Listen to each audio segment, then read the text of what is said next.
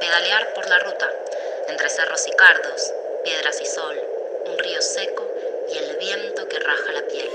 Crónicas en bicicleta por Camila Berguer. Pero sin embargo, allí aparece una escuela, una guía en los caminos de la patria.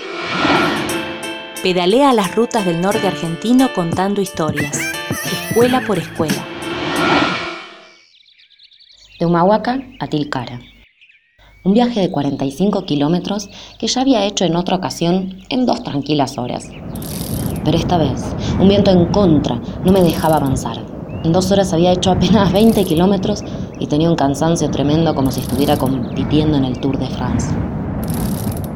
Me di por vencida. Me bajé de la bici y empecé a caminar los 25 kilómetros que me faltaban. Algún día llegaría.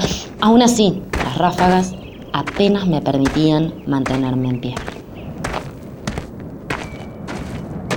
Iba avanzando al costado de la ruta y pensaba, arrastro la bici hasta aquella subida y después pedaleo. Pero detrás de esa cima, como una quimera, como un segundo semestre, había otra y no podía pedalear ni con los cambios más livianos.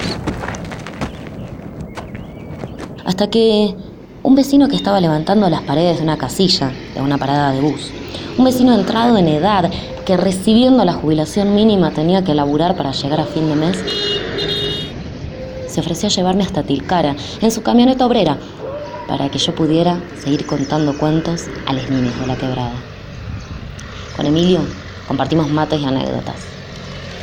Este domingo, aunque hayamos pasado cuatro años de adversidad, con viento en contra, donde nos pedían un último esfuerzo como una cima que se parecía al horizonte cada vez más, aunque hayamos creído que ya estábamos perdidos, este domingo pensemos en Emilio, votemos por la solidaridad, porque la patria es el otro, somos nosotros, los laburantes.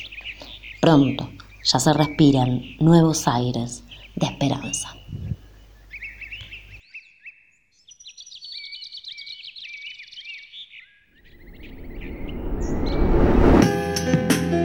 Estás escuchando Certezas de a pie